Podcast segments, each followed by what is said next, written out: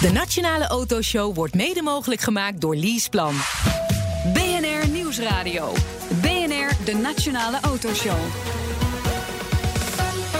Meindert en Wouter. Nog geen vijf jaar geleden stond autoconcern PSA aan de rand van een heel diepe afgrond. Ja, en het tij is gekeerd, maar om echt aan te haken moet nog wel een heleboel gebeuren. Ja, bijvoorbeeld op het gebied van elektrisch rijden.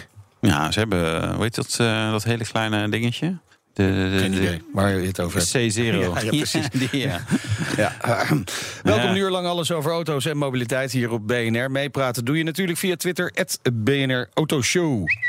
Daar is hij. En straks in deel 2 Maxime Verhagen. Hij was de oud-minister, als oud-minister nauw betrokken bij de doorstart van Netcar. Deze week, precies 50 jaar geleden, werd de fabriek officieel geopend. In de Limburgse gemeente Born is de nieuwste vestiging van DAF's automobielfabrieken formeel in gebruik gesteld. Dat gebeurde in tegenwoordigheid van meer dan 2000 gasten door Haar Majesteit de Koningin, die op verzoek van de heren van Deurne een hendel overhaalde waarmee de voorste van een serie zware persen in beweging werd gezet. Mooi, hè? De heren van Deurne. Ja, ja mooi, hè? DAF, Volvo ja. later, Smart, Smart, Mitsubishi. Ja, nu BMW Mini. Mini, ja. mini BMW. BMW. Ja, het zijn eigenlijk allemaal minis. En sommige hebben een BMW Rolls Royce, je weet maar nooit. Ja, nou ja, ja met de met Brexit. Brexit. Ja, het wordt wel duur. Nou, dat is wel grappig. Je, als je naar de productiecijfers kijkt, dan is uh, Born gaat op een gegeven moment uh, gewoon uh, Engeland voorbij. Als, Oxford. Nou ja, dus nou, ja, zo'n Nederlands merk Mini. Vet. Straks meer over de wederopstanding van Netcar. Maar we beginnen met de wederopstanding van Citroën. Ja, het ja. merk viert dit weekend in ons land 70 jaar De Chevaux. Het uh, oermodel eigenlijk, hè? De, de eend. Te gast dit half uur is de Frans-Nederlandse directeur van Citroën NDS in ons land, Louis Weijers. Bonjour. Bonjour. Welkom, leuk dat je er bent. Uh, we hebben afgesproken het, uh, ja, op zijn Frans te tutoyeren. Geboren in Parijs, maar je spreekt vloeiend Nederlands. Ik doe mijn best, inderdaad. Ja. Je best, ja. ja. Uh, dat betekent vast een uh, eenouder die Frans is en een eenouder die Nederlands is. Dat heb je goed. Uh, inderdaad, mijn vader is, is, een Nederlander en mijn moeder is een Française. Ja, je maar moest er even over nadenken. Ja, ik moest er even over nadenken. Weer, Bij mij kruist het zich altijd een beetje. Maar inderdaad, ik speel constant met deze dubbele identiteit. Er zijn er veel verschillen, grote verschillen, ook qua bedrijf bijvoorbeeld? Ja, absoluut. nou, op persoonlijke vlakte heb ik dat thuis mijn hele leven mee kunnen maken. Maar inderdaad, in het bedrijf bedrijfsleven is het heel anders. Dus dit maakt het heel interessant om hier in Nederland uh, algemeen directeur te zijn van een filiaal van een Frans bedrijf. De, ja. de cultuurverschillen zijn wel hoog. Dat uh, zorgt dat, uh, dat het niet altijd makkelijk is, maar wel heel leuk. Waar zit het verschil met name? Ik vind dat hier in Nederland zijn we altijd heel direct met elkaar. Ja. Dat vind ik persoonlijk wel heel prettig. Maar dat past niet altijd met, nou ja, in, in Frankrijk moet je altijd très poli zijn en heel, het is iets meer hiërarchisch ook. Mm -hmm. yeah. Dus dat is altijd een beetje de, de juiste weg in between vinden. Nou, en de lunch is meestal wat uitgebreider volgens mij Frankrijk, toch? Inderdaad. Ja. Hier, hier, gewoon een sandwichje aan tafel ja, en dan, en, dan weer door. Dat gebeurt nu ook gewoon bij Citroën? Absoluut. Nederland. Broodje kaas achter het bureau? Absoluut. Nou, ik heb me echt aangepast. Ik kom zelfs met de fiets op, uh, op het kantoor uh, vaak. Uh, tenminste twee, drie keer in de week. Ja, dat is wel. Dat vind ik toch wel gek hoor. Ja. De directeur van Citroën DS Nederland op de fiets. Dat, dat hoor ik wel vaker. Maar dat vind ik juist heel modern. En dat is Citroën ook, toch? Ja, ja, ja, dat is waar. Je werkt al bijna 15 jaar bij PSA Groep. Hè? Het, het moederbedrijf van Peugeot, Citroën, DS. Tegenwoordig ook Opel. Peugeot um, heeft ook hele goede fietsen trouwens. Ja, ja, ja, ja, ja, ja, maar is dat hetzelfde concern? Vraag ik me eigenlijk af, de Peugeot fietsen. Ja, er is wel een sterke link. Ja. Sterke, sterke link. en de pepermolens. De pepermolens, ja, inderdaad. Dat net aan te denken. Je hebt ook een tijd in Brazilië gezeten, begreep ik. Waar, waarom was dat? En hoe was dat? Het was uh, heel, heel spannend uh, en heel interessant. Heel anders dan hier in Nederland natuurlijk. Ja, want in, in Brazilië is, uh, toen ik er was, was het eigenlijk het begin voor Peugeot en Citroën daar. We waren de, de nieuwkomer mm -hmm. in, de begin, in het begin van de jaren 2000. Dus niemand kent het merk en die moet je gaan bouwen. Hier in Nederland is het een, een beetje tegenovergestelde voor Citroën. Het is een heel bekend merk. En als ja. ik zeg, nou, ik werk bij Citroën, dan hoor ik heel vaak hele leuke dingen over de historie. Maar wat mijn rol is vandaag, is om te zorgen dat, dat we juist net zo leuke dingen doen, net zo goede dingen doen, als wat, met, wat bekend is uit uh, Citroën ja. in het verleden. Maar ja, en ook dat mensen ook de heden ten dagen nog Citroëns kopen. Niet alleen maar hebben over, nou, leuk, vroeger had ik er een, maar nu, ja, nu niet meer. Absoluut, absoluut. Ja, en dat is wel een beetje problematisch geweest. Hè? Want de PSA-groep maakte vijf jaar geleden echt een hele zware tijd door. Hoe, hoe nijpend was die situatie? Nou, we waren echt uh, dicht bij de, de failliet, om eerlijk te zijn. Uh, er was een tijd, uh, inderdaad vijf jaar geleden, dat de cash burn per maand 200 miljoen euro per, nou, per maand was. Dus dat is natuurlijk een hele lastige situatie. En de, de hele wereld, alle filialen hebben moeten meedoen aan nou ja, een effort om structureel alles om te draaien. En, en natuurlijk ook te zorgen dat op korte termijn enige beslissingen werden genomen om te overleven. Dat, dat was toen de modus. Ja, dat, dat is dan hard, hè? want je kunt aan een nieuwe strategie werken. Maar als je zo hard moet ingrijpen, dan komt het hard aan. Ja. En dat, dat is ook hier in Nederland zo geweest. Een van de iconen, kun je wel zeggen, van Citroën is natuurlijk dat historische pand bij het Olympisch Stadion. Dat werd ook verkocht. Ja, inderdaad. De, de noodzaak was, uh, was er toen om uh, te verkopen alles wat een beetje cash kon brengen. Dan niet absoluut strategisch voor, voor de PSA-groep was. Emotioneel was het natuurlijk heel zwaar voor hier, voor de Citroën-klanten en voor onszelf, voor de dealers, om, om Stadionplein te verkopen. we hebben ook getracht in dit project waar ik aan deel heb genomen een aantal jaar geleden. nou, getracht om toch weer het Stadionplein te behouden met een sale- en leaseback constructie. Hebben we uiteindelijk niet gedaan. Maar ja, die beslissing heeft wel gezorgd dat Citroën nu staat. En weer kan bouwen met de vertrouwen in de toekomst. Ja, maar kennelijk past het ook gewoon niet meer bij automerken. Zo'n historisch pand. Hè? Want wij zitten nu in het oude pand van Renault. Ook dat andere roemruchte Franse merk natuurlijk. En, en, en die zijn ook ja, weg uit dit historische pand. Al veel langer, dat is waar. Ja. En het pand van Citroën was denk ik nog veel historischer. Inderdaad, uh, dat, dat is een, een, een, een trend geweest. Dat uh, de merken uit de, de hoofdsteden vertrokken zijn. Ik moet zeggen, dat draait zich. Het is niet dat, dat het aan het omdraaien is. Mm. Maar er is wel weer de intentie vanuit meerdere automerken. om weer met andere formats, veel compacter, veel kwalitatiever. Ja, ook merken met, te positioneren binnen de stad. Ja, veel meer met flagship stores. Absoluut. Dat soort dingen. Belevingswinkels. Ja, ja, alles, alles komt weer terug. Hè. Dat is een beetje zoals met elektrisch rijden. Maar dit, jullie, waren, waren eigenlijk een voorloper in de stad op een mooie plek. Uh, daar juist een flagship store waar, waar, waar dagelijks uh, hartstikke veel mensen langskwamen. Goed, dit is uh, water under, under the bridge, hm. hè, zoals we dan op zijn Frans zeggen. We zorgen dat wij in Amsterdam nog steeds onze klanten heel goed kunnen bedienen. Ja, ja, ja nee, nee, nee, daar, daar, daar, ligt het denk ik inderdaad ook niet aan. Hebben al die verschillende merken binnen een PSA-groep, we hadden het ook al even over strategie. Die hebben eigenlijk allemaal ja, wel een soort andere positie gekregen. Weet je, wat is daar het verhaal achter? Wat is concreet zeg maar, strategie voor Citroën en hoe positioneer je ten opzichte van, van die andere merken? Want dat, er zit ook wel overlap. Eh, niet zoveel, dat proberen we zo goed als mogelijk nee, te, te beperken. Peugeot, Opel? Een van de redenen dat eh, de PSA-groep Opel heeft uh, gekocht, is uh, dat er juist heel weinig overlap was in de klanten. Okay. ja, dus als je aan de klanten van Opel vraagt: ben je geneigd om een Peugeot of een Citroën te kopen? Dan, dan zeggen ze nee. No en, way. en omgekeerd, gelukkig okay. ook voor mij. Ja, maar ja. ook een belangrijke reden, denk ik, is dat, dat Opel ook batterijen auto's heeft. Ze hebben inderdaad heel wat ervaring opgebouwd op, uh, op EV's. Dus ja. uh, nou ja, maar nu kunnen we okay. uh, nou, complementair, okay. complementair gaan spelen tussen Opel okay. en ons om een goede toekomst in te gaan. Maar terug naar je vraag van Wouter, want waar staat Citroën dan wel? Nou, Citroën, er wordt af en toe gezegd, Citroën is, heeft een nieuwe positionering. Wij zien dat een beetje anders. Wij zien dat wij eigenlijk alleen maar doen wat André Citroën, de oprichter van het merk, bedacht heeft. maar alleen op een moderne manier. En wat betekent dat? We hebben één zinnetje die dat allemaal samenvat. Dat is uh, be different, feel good. Citroën heeft altijd gestaan voor uh, auto's anders uh, te ontwikkelen. voor innovatieve concepten, optimisme, voor, nou ja, voor comfort. De weringssystemen in het verleden zijn, zijn natuurlijk heel bekend. Yeah. En dat gaan we nu, dat zijn we nu aan het, sterk aan het uitrollen. Ook met, yeah. op een moderne manier. Yeah. Dus de, de comfort die, wij, die, heert, die hoort in onze positionering, die vertalen we door in alles wat we doen. In de producten natuurlijk. Je hebt er bijvoorbeeld in de CV Cactus, die net hernieuwd is. Een nieuwe technologie, gereden. net gereden. Ja. Nou, ik denk dat je hebt kunnen zien dat uh, de, de Progressive Hydraulic Cushions, dat is een nieuw weringssysteem gecombineerd met Advanced Comfort Seats, noemen we dat. nou, als je, als je echt fris op je eindbestemming wil Ja. komen, dan, uh, dan kan je daarin rijden. Ja. Echt een heel uh, comfortgerichte auto. Maar we vertalen comfort ook in de manier dat wij, dat wij uh, auto's verkopen. dus de, de corporate identity bij de, bij de dealers is heel erg aan het veranderen. Je, het, het voelt gewoon goed. ook weer frisse kleurtjes, leuke sofa's. we trainen alle, alle um, verkopers en serviceadviseurs bij de dealers om te, op hospitality, Mhm. gastheerschap. Dus we zorgen dat de klant zich goed ontvangen wordt. En een ander bijvoorbeeld voor, voorbeeld van hoe wij comfort brengen op de markt is home delivery. We, we, zijn, we zijn de eerste merk die echt volledig online gekocht kan worden voor private lease.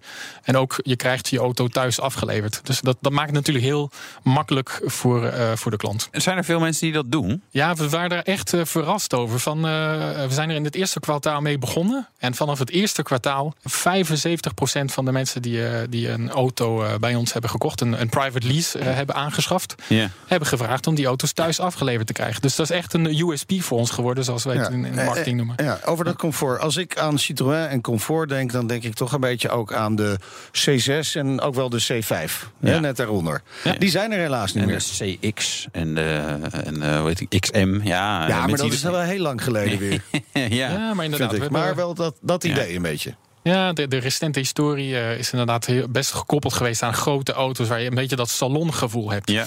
Nou, de C4 Cactus heb je, heb je dat een beetje, maar het is natuurlijk niet zo'n hele grote auto. Maar ik heb goed nieuws voor jullie. De, de, die salonauto's komen weer terug. Dus eh, we beginnen Wanneer? met wat meer past.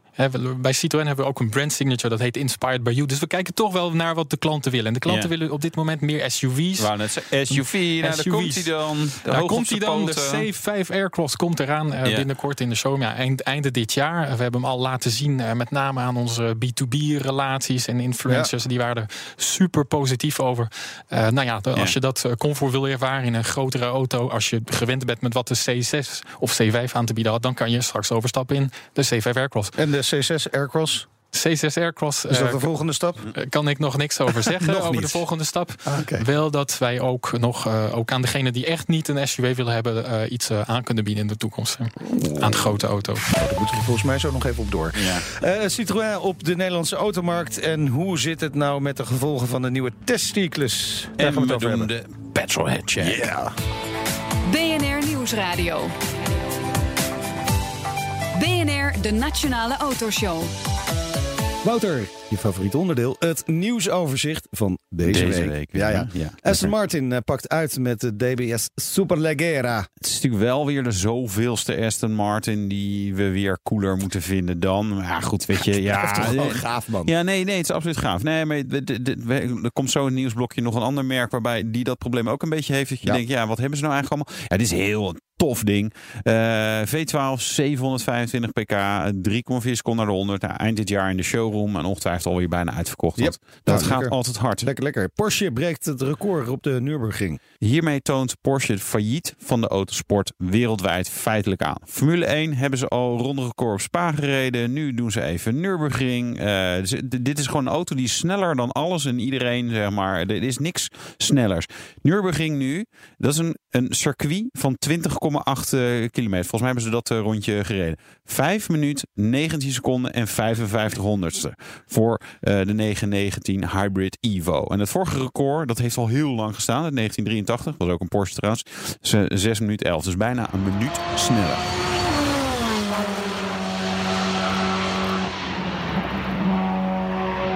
En even voor de goede orde, gemiddeld.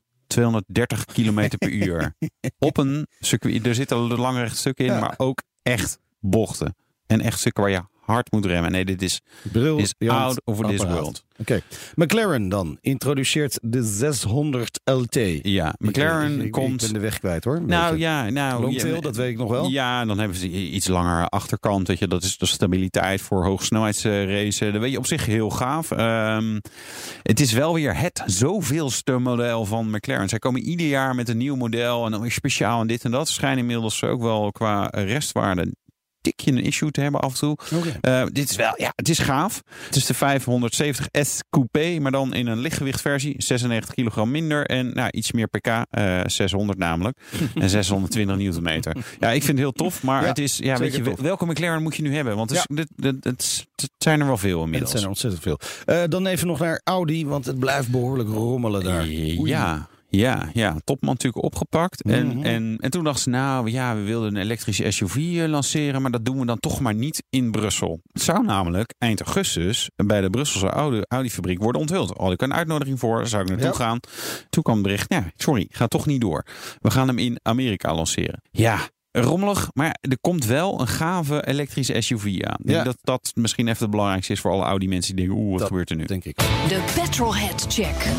Ja, en die doen we natuurlijk ook met Citroën en DS-baas in Nederland, Louis Weijers. We gaan eh, te weten komen of je een beetje een autoliefhebber bent. Eh, hoe schat je het zelf in? Ik ben niet de hoogste autoliefhebber. Ik Nee, vind je de, de voor auto's je werk. In- in- inderdaad, inderdaad. Dat is toch super prettig. Ja, ja, nee, heel goed. Hey, Maar, ik, fiets, ik fiets tegenwoordig ook veel, Meijnerd. Dat is toch, ja, ja, ja, is goed. sorry, sorry, want je zou dat ook Ja, moeten ja, doen. Nee, maar ik doe dat ook al heel lang. Maar ik krijg altijd een lach van Wouters. Ja, ja, ja, Een beetje op de fiets. Jongen, jongen, jongen. Goed. Petrolhead check.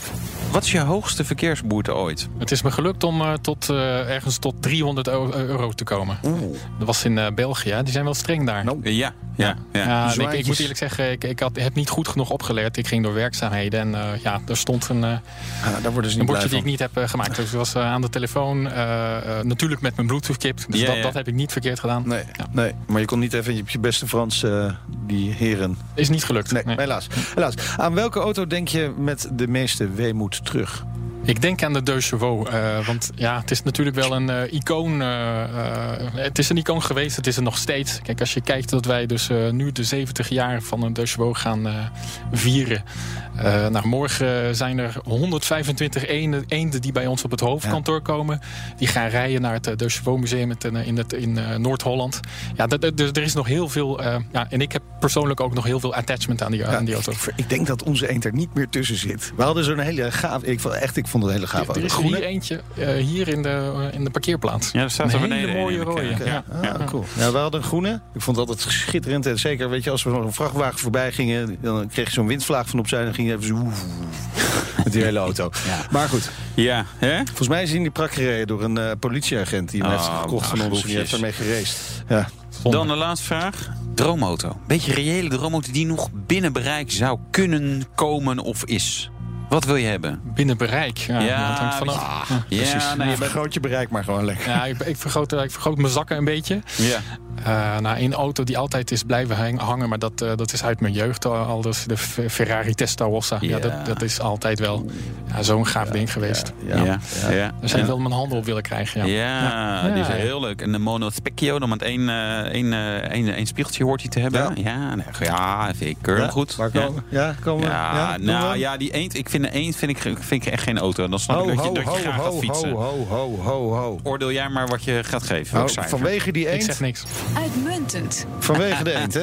Eh, dat was de Petrolhead Check met eh, Louis Weijers, de directeur van Citroën en DS in Nederland. We richten ons op de Nederlandse markt. Citroën verkocht de eerste vijf maanden van dit jaar 91 auto's meer dan in dezelfde periode van vorig jaar. Bijna 7000 zijn dat er.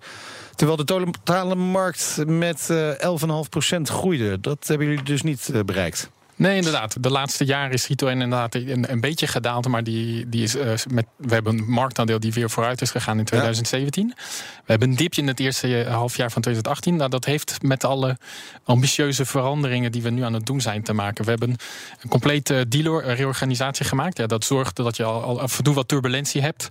En dat je niet altijd weet wat je terecht moet als klant. Ja, dan verlies je hier, hier en daar een order. Maar dat hebben we allemaal gedaan voor het goede doel. Om, en om juist vanaf nu wat, eh, wat harder te gaan scoren. Met heel veel focus. Ja, om met de juiste partij te gaan werken. We hebben echt nu het club dealergroepen die de beste zijn in Nederland voor Citroën. Wij hebben gezorgd ook dat ze heel eh, gestructureerd kunnen focussen op de, de, de noodzaak van de, van de B2B-klant. We willen echt die zakelijke rijder ook gaan aantrekken met, eh, met Citroën. Uit het verleden hebben, zijn we meer gezien als een Ja. particulier merk. Terwijl we ook auto's hebben.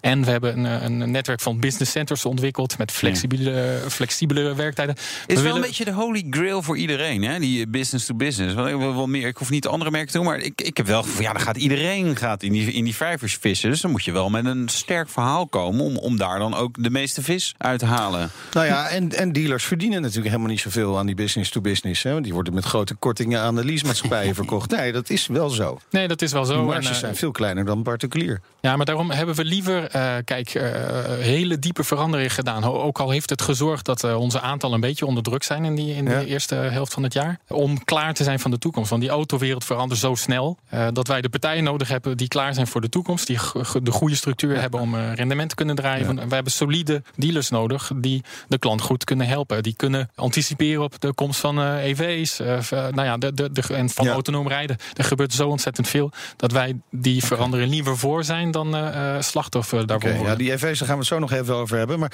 ehm, je hebt natuurlijk ook de zakelijke modellen nodig... om in die zakelijke wereld goed te kunnen verkopen. We hadden het net over die C6.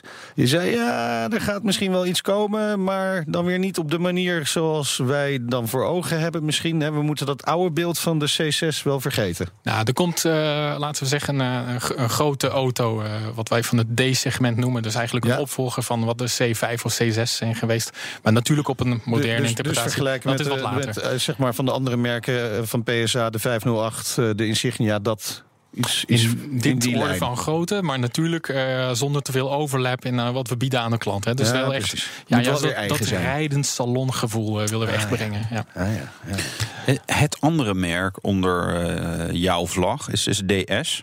Ehm, 374 auto's in de eerste vijf maanden. Hè. Dus dat is fors minder dan vorig jaar. Hè. Toen, toen waren het 162 eh, meer. Valt dat tegen? Nee, ook niet. Ja, dat- zo klinkt het natuurlijk heel negatief. Het glas is altijd half vol. Nee, het glas is altijd half vol. Maar kijk, we zijn, ehm, eh, als ik even een stapje terug kan doen. Ja. DS is natuurlijk een model uit 1955. Nou, die, we zijn weer begonnen met DS, eh, met DS 3, 4, 5. Die Ja. hebben heel goed verkocht, met name in Nederland. Met name in de, de in de DS3. jaren 2010 tot eh, ja, met name DS3. En nu zijn we net in de transitie dat wij hebben bedacht: oké, dat DS dat heeft heel veel potentieel, maar dat heeft meer potentieel. Als we dat echt apart gaan aanbieden op de markt als een Franse luxe merk. Met die transitie zijn we bezig. Ja. En die zijn Ja. we eigenlijk jaren aan het voorbereiden. En die, begin, die, die, die, die is nu aan het plaatsvinden. betekent dat we eigenlijk gestopt zijn met, het, eh, met, het, met de verkoop van eh, DS4 en DS5. DS3 gaat nog een, een beetje door. Ja. En dat we net zijn begonnen met DS7. Eh, DS7 Crossback, dat is een. Ja, echt een geweldige luxe, Franse luxe auto eh, met alles erop en eraan. Heel avant-gardistisch. Wat wij willen is natuurlijk de klant goed helpen. We hebben een build-to-order model. Dus we, we hebben- wel heel veel orders genomen in de eerste helft van het jaar. Maar die auto's komen in de productie van de komende maanden worden straks afgeleverd. Dus de, de, eh, wat er op DS commercieel is gebeurd. Hè? Ja. de pipeline is lekker aan het vullen op eh, DS7 Crossback. Het is echt een auto. Ja, als jullie een beetje in de pers hebben gezien, iedereen vindt de auto Ik fantastisch. heb ermee gereden. Nou, wat vond je ervan? Ik vond hem best goed. Nou, Nee, je, je hebt de rijimpressie niet gehoord, denk ik. Ja, ik was wel enthousiast over de auto. Ja, absoluut. Nou, maar en wat we zorgen is dat naast de auto, dat er ook, er staan al tien dealers die echt specifiek de premium klanten kunnen ontvangen. En dat is natuurlijk heel belangrijk. Hè? En Dat, Ja, dat je niet alleen de auto aanbiedt, maar dat je- dat je ook een ander klant kan, eh, eh, kan helpen op een andere manier. Even laatst over die DS, hè, want de DS3 die noemden we al. Die was, eh, die Die gaat was zijn tiende verjaardag Ja, vieren volgend moet- jaar. daar moet- daar moet- 2009. daar moet iets hartstikke nieuws mooi. komen. Ja, je ziet dat dat zijn succesvolle modellen. hè. Maserati Gran Turismo is 10 jaar, Fiat 500 10 jaar. Nou, Ja. is, eh, of, of komt er iets nieuws? En wanneer dan? Dus dat is al voor, voor eh, 2019. Want anders dan eh, kunnen we volgend jaar met een taart hier kaart, de kaartjes uitblazen. Nou, binnenkort krijgen jullie iets te horen Iets. over een, eh, een, een, kleinere DS die op, Ja. eh, op de markt wordt gezet. En die inderdaad een, eh, een, eh, bepaalde vorm van continuïteit geeft aan wat de DS3 is geweest in de toekomst. Maar natuurlijk weer op de moderne 2018 en 19 Oh. ja, ja. manier. Dus een, Dus- een, een crossback-achtig mini-SUV. Het is eh, inderdaad een, eh, een kleine SUV. Ja. Eh, echt, ja, iedereen die hem gezien heeft, eh, weet dat het een, eh, ja, een, een verkoopsucces gaat worden. Ja, Het is echt een geweldige auto. Komt die bijvoorbeeld ook met een stekker? Hij komt ook met een stekker. Ja, Ja? absoluut. Ja, de, de, eh, Het wordt de eerste DS met batterijen. Tenminste, die op batterijen gaat rijden daadwerkelijk. Absoluut. En vanaf nu gaat de DS eh, Ze hebben ook zorgen.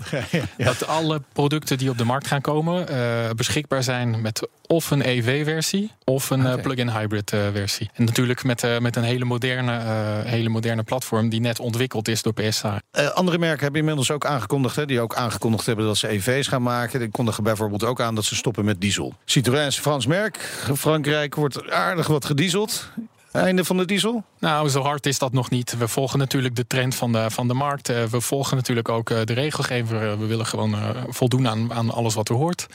Maar ja, het blijft op heel kort termijn wel een, een noodzaak om, om de, ook dieselklanten te kunnen bedienen. gaan we doen. Je bent hier ook vanwege een feestje. Hè? Citroën viert 70 jaar De Chevaux, de eend. Heeft die een nog een beetje impact op wat nu Citroën is? Of is, is, is dat, ja, dat is ancient history? Of, of zie je dat toch nog wel een beetje Nou, in wel DNA op de vorige cactus. Lekker simpel. Lekker, ja. Ja, nee, inderdaad. Ja. Dus simpel is ook een keyword in de manier dat wij eh, onze producten ontwikkelen.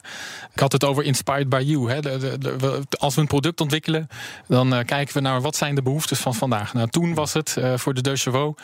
Je moet een emmertje eieren kunnen hebben aan de, eh, in, in de auto zonder dat de eieren eieren gaan breken. Ja, dat was toen, sorry, ik heb het Franse woord alleen maar cahier des charges. Dat was in de, in de specificaties van de auto, was dat zo dacht. Maar eh, de cactus is, eh, hebben we niet dezelfde criteria meegenomen, maar wel op dezelfde manier Ja, ja. gedaan. We denken niet aan, oké, hoe gaan we een, ko- een kopie doen van wat de anderen doen? We hebben gekeken, oké, wat zijn de behoeftes van vandaag? Daar komt juist eh, eh, de design vandaan. De, de behoefte voor comfort is eh, noodzakelijk voor een breed gedeelte van de markt. Hartelijk dank voor de komst naar de studio. Louis Weijers, de directeur van Citroën en DS in Nederland. Zometeen Maxime Verhagen. Over zijn bijdrage aan de doorstart van Netcar. En Meijnerd reed in het topmodel van Lexus, de LS Zat hij achterin 500H. of zat hij voorin?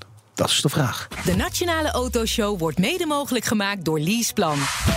BNR Nieuwsradio. BNR, de Nationale Autoshow. Meindert en Wouter. Netcar kende ups en downs, maar dat neemt niet weg dat de autofabrikant jarig is. Ze bestaan 50 jaar. Ja, mede dankzij onze gast Maxime Verhagen als minister vocht hij voor de doorstart van Netcar. En met succes. Straks rijden we in de Lexus LS 500H. En die is ook behoorlijk opgeknapt. Het is echt wel een vette auto geworden. Ja, Ja, ik zag hem in Monaco rijden. Weet je, Ja. die prins is het volgens mij van Monaco. Ja. Of eh, die, ja, die rijdt zo ook. met, door, eh, ook met die glimmende velgen. Eh, nou, ik, ik werd, het was zo intimiderend. Zeg maar, allemaal politie al werd afgezet. En er vlankte dan zo'n donkerblauwe Lexus eh, voorbij. Hij glimde mooi. Maar of de velgen ook glimde, geen idee. Nou, heb je een vraag, wil je meepraten? Dat kan via Twitter, at BNR Autoshow. Zo, dat geluidje hoor je dan. Deze week, precies 50 jaar geleden, ging autofabriek Netcar officieel open. Te gast nu is Maxime Verhagen, voorzitter van Bouwend Nederland. Hij is adviseur bij de VDL-groep. Dat is de eigenaar van Netcar en natuurlijk oud-minister van Economische Zaken en voormalig vicepremier.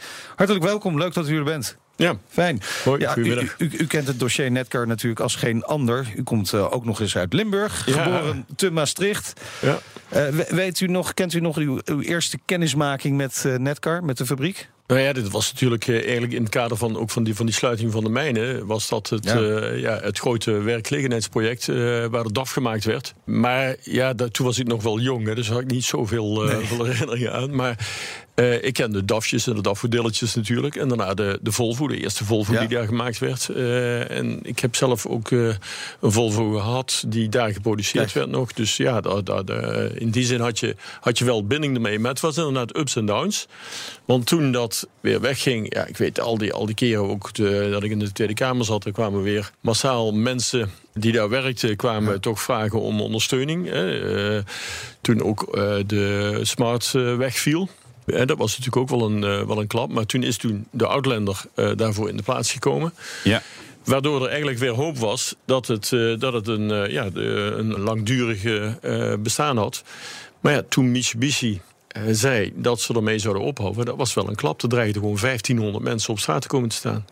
2012 was dat. Ja, Is dat een verrassing voor u op dat moment? nou, wij, wij wisten dat eh, Masuko, dus de baas van Mitsubishi, dat hij eind van 2011, eind van het jaar 2011, dat hij zijn, zijn mind op zou maken. En dat hij dan een besluit zou nemen over de opvolger van, eh, van de Outlander. Dus je wist dat daar een knip zat, hè, want de, de productie van die Outlander die stopte. En toen heb ik met hem gebeld. eh, toen zei hij dat hij me op de hoogte zou houden. Wij hadden natuurlijk wel enige vrees. Maar eh, ja, we hadden ook hoop dat bijvoorbeeld de elektrische of de plug-in Outlander... dat Ja. die geproduceerd zou worden in, bij Netcar. Maar ja, dat, eh dat maar werd februari Ja. mocht dat niet zo zijn. Nee. Februari zeiden we stoppen en we gaan weg, want het is veel te duur daar. Ja, en, en we zaten natuurlijk ook midden in de economische crisis. Ja, Dus de- het ging dus ook niet goed. En dan kan ik me voorstellen dat u ook heeft gedacht... gaat dit überhaupt wel goed komen? Ja, dat was inderdaad wel de vrees. En bij het ministerie zeiden ze ook van... eh, ja, eh, we kunnen daar toch weinig aan doen. Dat is de markt. Ik zeg, ja, het zal allemaal de markt zijn. Ik ga nu naar, eh, naar Tokio. En ik wil eh Masuko spreken. eh, want eh, ik ga toch een uiterste poging doen. Toen hadden we begin februari hadden we nog een grote demonstratie... van alle medewerkers van, eh, van Netcar... En toen heb ik gezegd van, nou ja, ik ga volgende week naar eh, Tokyo. Ik spreek met de directie van eh, Mitsubishi. En ofwel, ik kom terug met een sociaal plan. eh, of hulp bij overname en dus een, een doorstart. Nou, dus toen ben ik op het vliegtuig gestapt. Nou, Masuko, die eh, heb ik toen gezegd... ja, je, eh, in Nederland eh, hoort bij sluiting van een fabriek... als je stopt, hoort een sociaal plan. En daar Ja. hou ik je aan. Eh, en dat, dat gaat je ongeveer 200 miljoen kosten. Eh, dus, eh, Toen werd de vriendschap nog pardon? inniger. De vriendschap werd inniger. maar hij had ook een probleem, want de bonden eh, eh, van Race, die, die eh, daar de actie namens de FNV voerde, die had de sleuteltjes van alle Outlanders die geproduceerd waren in zijn zak gestopt. Terwijl eh, Mitsubishi ooit al verkocht had. Ja, ja. Oh, klein Eh, drukmiddel. dus die eh, Japanner die zegt tegen mij van ja, ik, eh, je moet me helpen, want ik leid gezichtsverlies. Als ik die auto's niet kan Ja, ja. leveren. Ik Ja. zeg oké, ik zorg dat jij die auto's krijgt, maar jij zorgt voor een fatsoenlijke overname of een sociaal plan. Toen zei hij van nou, voor 1 euro doe ik de fabriek een aanbieding. Ging dat zo snel? Ja, dat ging vrij snel. Ja. Dat was in, in, in, dat was in dat gesprek. We hebben Ja. een paar uur met elkaar gesproken. Maar ja, had dat vooral ook met het eergevoel van Japanners te Ja, maken? die Want- was echt van. die- hij zei ook heel letterlijk: van eh, als ik die toezegging doe nu. Dan is dat eh, niet eh, een, een toezegging van mij, maar van het hele Mitsubishi-concern. Ja. Eh, wat veel groter is dan alleen de auto. En hij, hij, zag, hij zei duidelijk dat het ook zijn, zijn eer eh te naar was als dat, als dat niet zou doorgaan. Maar eigenlijk kan Wim van der Leegte kan, de, de vakbondsleider bedanken... dat hij hem voor 1 euro heeft omdat hij sleutels... het, heeft uiteindelijk wel geholpen. Want weet je wat leuke was? Toen uiteindelijk, kijk, Van der Leegte die had in de tussentijd met Govaerts van, van, van Netcar... eh, had hij eh, gebeld van, Ja. jongens, eh, we moeten dit, dit mooie bedrijf toch kunnen redden. Govaerts was bezig met BMW. Ja. Maar BMW wilde alleen maar de, eh, de- bij Netcar gaan produceren... als er een fatsoenlijke aandeelhouder was die, die overeind zou staan. Nou ja, dus toen is Van der Leegte met BMW gaan kijken of dat mogelijk was. Hij zag dat wel, wel zitten. Maar er zat een gat in van twee jaar. Ja. Want tussen stoppen van Mitsubishi en de eh, start van de productie van Ja. de Mini zat, eh, zat twee jaar. Dus ja, twee jaar toch 1700 man eh, salaris betalen. Dus toen ben ik naar Kamp gegaan om te kijken of we WW konden krijgen. Ja, ondanks het feit dat ze, minister Kamp, Ja, die was toen minister van Sociale Zaken. Of we WW konden krijgen, dus een uitkering van 70% Ondanks het feit dat ze natuurlijk niet konden solliciteren op een andere baan. Want ze moesten behouden blijven voor Netcar en, en bij- bijscholing doen en dergelijke. Nou, Ja. en eh, Van der Leegte zou dus die 30% betalen. Maar ja, dat is natuurlijk ook een hoop geld. Dus hij Ja. wilde niet een euro voor die fabriek hebben. Hij wilde heel wat meer geld van, eh, van Mitsubishi hebben. Ja. Nou, uiteindelijk in die onderhandelingen, dat, eh, dat mislukte. Eh, eh, op vrijdag belt Van der Leegte mij dat er een gat zat van 38 miljoen. Dat was het geld wat hij eigenlijk van Mitsubishi wilde hebben. Ja. Eh, ja. hij kreeg wel wat, Ja, maar ja, ja. 38 miljoen te weinig om de zaak rond te maken. Juist. Dus toen heb ik Masuko gebeld. Ik zeg, herinner je nog? Jij dreigde je gezicht te verliezen als je die auto's niet kreeg. Ik heb die auto's voor je ge- geregeld. Ik heb je die sleuteltjes van die auto's gegeven. Jij moet nu zorgen dat ik mijn gezicht niet verlies. Oh ja. En eh, die deal moet rondkomen. Ja. Zei hij van, nou, ik bel je maandag terug. Toen heeft hij 's maandags gebeld. En dat eh, hij geen 38 miljoen eh, zou geven, maar 20 miljoen. Ja. En toen heb ik Van der Leegte gebeld. Ik zeg, nou, 20 miljoen en dan is het rond. Toen zei hij van, nou, dan gaan we het zomaar doen. Houdoe. Kijk. Schitterend. Dus het mooie is natuurlijk, dat is geweldig. Hè? Dus mooie, in plaats van dus 1500 man die op straat komen te Ja. staan, werken er nu 7000 Zo. mensen. Hè? Ja. Dus, Ja. Want niet alleen eh, verschillende types Mini worden gemaakt, onder andere ook een plug-in, Ja. maar ook eh, de BMW Ja. X1. Hè? Dus het, het is een enorme groei en een bewijs dat je ook in Europa samen met robotisering en automatisering toch heel veel mensen aan het werk kunt Want, houden. want hoeveel auto's rollen er nu van de band dit jaar? Weet u dat? Nee, nee, ik weet wel hoeveel. Je hadden de, de Hatch, de, de Cabrio, de Countryman, Ja. de Plug-in en de, de X1. Maar hoeveel het er zijn, weet ik niet. Maar 7000 mensen die er werken, dat Ja. is echt veel. Is, hè. is dat ook al volle capaciteit die eh, ge- benut wordt? Of- ja, die wordt nu wel, eh, Ja, die wordt nu wel eh, benut. die wordt wel benut. Die wordt zo benut. Nee, want ze zijn natuurlijk steeds gegroeid en hebben steeds ook uitgebreid. Eh, ja, maar je, je ziet dus dat het eh, ja, wel kan. Ja, maar dat lijkt dus een recordproductie. eh, Geweldig. Ja, die, die ja, eraan maar kijk, Van der is natuurlijk wel een enorme topondernemer. Eh, ziet kansen en tegelijkertijd hebben we natuurlijk ook wel de voorwaarden gecreëerd waaronder die dat kon doen. Nou staat er nog wel in een advies aan Netcar begin 2012 hebben wij toen ook gebracht dat de fabriek meerdere contractpartners nodig heeft om te overleven. Ja. Eh, Ja, maar is, dat het advies? gla- Is het, dat, het glas is half vol. Mini, mini en BMW, of niet? Ja, kijk, nee, maar dat is het inderdaad. Je hebt meerdere contractpartners. Je wilt niet afhankelijk zijn van één. Nee. Dus we hebben toen wel inderdaad advies gegeven. Maar van de andere kant, omdat ze natuurlijk verschillende modellen, Mini en ook nog eens de BMW X1 maken, Ja, geeft aan dat er ja, bij BMW in ieder geval eh, voldoende en goed vertrouwen is Zeker, in, eh, in, de- in de Maar productie dus dat, advies is inmiddels dan achterhaald? Nee, nee, maar kijk, om, ik, kijk dit is een, een, een, een, een zaak natuurlijk van dat Kijk, VDL die... Met die moet je ook verspreiden. ja, nee, maar kijk, als, eh, ik, ik, ik denk dat, dat eh, hij wel degelijk eh, ook in staat Ja. is eh, om een andere auto ook nog erbij te produceren. Dus op het moment dat, eh, dat er een andere partij Ja. zich aandient, dan kan die ook wel. Ik bedoel, eh, hij is, eh,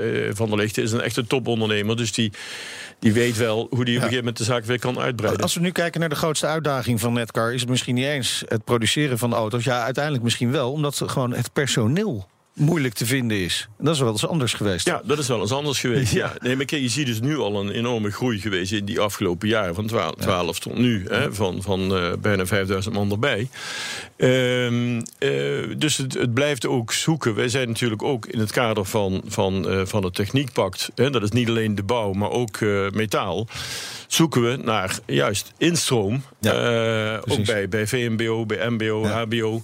Om te zorgen dat voldoende mensen kiezen. Kijk, het leuke is natuurlijk wel, je weet zeker dat je een baan krijgt. Ja, en zometeen al die minis en BMW's uit eh Born... die moeten natuurlijk wel ergens kunnen rijden. Over een eh, lekkere mooie wegen. asfalt, Zo is ja. dat. We gaan het praten ook met Maxime Verhagen over de infrastructuur. Ja, en jij reed in Want de hij is natuurlijk LS. van Bouw het Nederland. Ja, en jij reed in de LS 500. Het vlaggenschip van Lexus. Ah, President Line was het ook nog. Oh, fijn. BNR Nieuwsradio. BNR, de Nationale Autoshow. We gaan rijden. De rijimpressie. Ja, Meinder die test het absolute topmodel van Lexus, de LS 500H. Ja, kijk, dit is dus eigenlijk totaal de verkeerde auto voor mij. Ik hou gewoon van rijden. Dus gewoon liever zelf achter het stuur en niet gereden worden door iemand anders. Word ik altijd een beetje kriebelig van. Nou, kun je je achter het stuur ook gewoon laten rijden, hè? maar dan door de auto. En net als alle topklasse auto's heeft ook deze LS 500H verregaande autonome functies voor op de snelweg. Komt er in feite op neer dat de adaptieve cruise control gewoon is uitgebreid met wat ja, extra systemen, zodat hij bijvoorbeeld keurig in zijn laantje blijft en ook keurig blijft doorrijden als de beleiding plotseling is verdwenen. Kan die allemaal. Hartstikke goed. Ik heb ook even achterin gezeten op de achterbank. Nou, en zeker als je niet achter de bestuurder plaatsneemt, dan zit je daar echt wel als een koning in eh, een, een Japanse auto. Hè. Je kunt werkelijk zo'n beetje alles bedienen met een groot scherm in de tussenleuning, stoeltje in de lichtstand, massage in alle mogelijke manieren, zonneweringje, entertainment. Je kunt nog net niet de auto besturen vanaf die achterbank. Ja, toch maar weer even voorin gaan zitten dan maar. Daar vind je dan echt wel een hele fraaie cockpit. Topmaterialen, heerlijke zit, strakke schermen. Maar ja, daarmee onderscheid je je als toplimo dus niet van de Duitse concurrentie als de S-klasse, de A8, 7-serie, Porsche Panamera. Ja, dat zijn toch wel de auto's waarmee ook deze LS concurreert. Nou, hoe ga je dan wel concurreren? Nou, bij Lexus doen ze dat met een eigenwijs design en ook oog voor detail. Het kleinste detail zelfs. En sowieso is de nieuwe LS wel een opvallende verschijning. De eerste LS, waarmee het ook ooit begon bij Lexus, was een hele goede, maar ook hele saaie auto. Daarmee straalde je toch een beetje uit dat er echt helemaal niets spannends in je leven gebeurde en dat dat ook nooit meer zou gaan gebeuren. Nou, met de nieuwe LS is Lexus een nieuwe weg ingeslagen. En dat zagen we al bij eerdere modellen, zoals de LC. Het is echt wel een vette auto geworden. Dikke, vette, gave grill. Dikke, vette, gave velgen. En dat laatste, ja, dat is natuurlijk altijd goed. Nou, binnen in de auto valt vooral dat oog voor detail op. Zo kun je een soort met de hand gevouwen origami-afwerking in de deuren krijgen. Net als de bijzondere panelen met handgelegde stukjes glas volgens de Kiroko-methode. Daar is dan één persoon vijf dagen mee bezig geweest, dat je het maar even weet. Of het mooi is, ja, dat is zeer subjectief. Je kunt ook gewoon zonder kiezen. Dit is de LS 500H hybride dus, bestaande uit een V6 met net geen 300 pk en een elektromotor met 180 pk. Nou, die combinatie die werkt eigenlijk onwaarschijnlijk soepel samen. Lekker veel koppel, vooral onderin. En een benzinemotor waarvan je eigenlijk nooit het idee hebt dat hij het moeilijk heeft. Wat je ook doet. Is hij beter dan de Duitsers? Nou, op een aantal puntjes wel, op een aantal puntjes niet. Smaak bepaalt daarin vooral. In prijs, ja, daarin wint hij wel. Instappen voor 117.000 euro. Dit is de President Line, absolute top. Krijg je voor 150.000 euro. Daar zit dan ook echt alles, maar dan ook echt alles op. Ja, en dat lukt je niet bij de Duitsers hoor. Zo. Zo. Nee, eh, voor 150.000 euro, daar ben je nog lang niet uitgeshopt, Nee, inderdaad. Eh, nee. Ik heb eh, in het begin dit jaar een, een BMW 5-serie gereden... waar al voor, voor 50 of 60.000 euro aan opties op zat. Dus kan je nagaan op een 7-serie. Daar, daar kan je nog helemaal los, Nou, daarom. Ja, dus Ja, jij vindt het, eh, je vindt het wel wat? Goede poging? Ja, weet je, zij, kijk, toen ze- de oorspronkelijke Lexus LS kwam, was het echt de beste auto van de wereld. Dat was echt beter dan Ja, een de S-klasse saaiste 7. auto van de wereld. Ja, nee, ja, Jongen, jongen, jongen, ja, jongen, jongen, jongen, Ja, ja, nee, vind jij? Nee, vind ik toch niet. Nee, Ja, nee, vind jij nee. van niet. Nee. ik heb ook recht op mijn eigen mening. Zeker. Eindoordeel? De ideale auto voor Vladimir Poetin. Of elke andere staatshoofd kan ja, ook. hè? Ja, ja, ja. eh, misschien Albert van Monaco, hè, die, reden, die, rijdt er dus in. Mooie Ja, donkerblauw. nou ja, precies daarom. Ja. BNR Nieuwsradio. BNR, de Nationale Autoshow. En bij ons de gast Maxime Verhagen. Hij is voorzitter tegenwoordig van Bouwend Nederland. Oud-minister van Economische Zaken. Eh, wat voor auto rijdt u eigenlijk nu? Ik rij zelf nu eh, op dit moment in een Ford Edge. Ford Oh, Edge. Oh, dat is ook bijzonder. Dus die voorliefde voor eh, niet helemaal typische auto kiezen, die, die is, zit er nog wel een beetje Ja, die in. zit er nog wel een beetje in. Ja. Ja, ja, als minister had ik de, had ik de, de Citroën, Citroën 6, hè, de, Ja. CZ. en de Ja. C6. En eh, dan nu de Edge. Ik wil toch wel iets, iets anders. Ik heb wel een tijdje hybride gereden, of plug-in hybrid. Ja. Maar eh, nou, ik krijg 50.000 kilometer per jaar, dus eh, dat is En toch, veel erg wat. eh, dat, was, wel- dat was heel veel zeker. Ja. Ja. En als u dan over die prachtige Nederlandse wegen rijdt, stemt u dat dan vrolijk?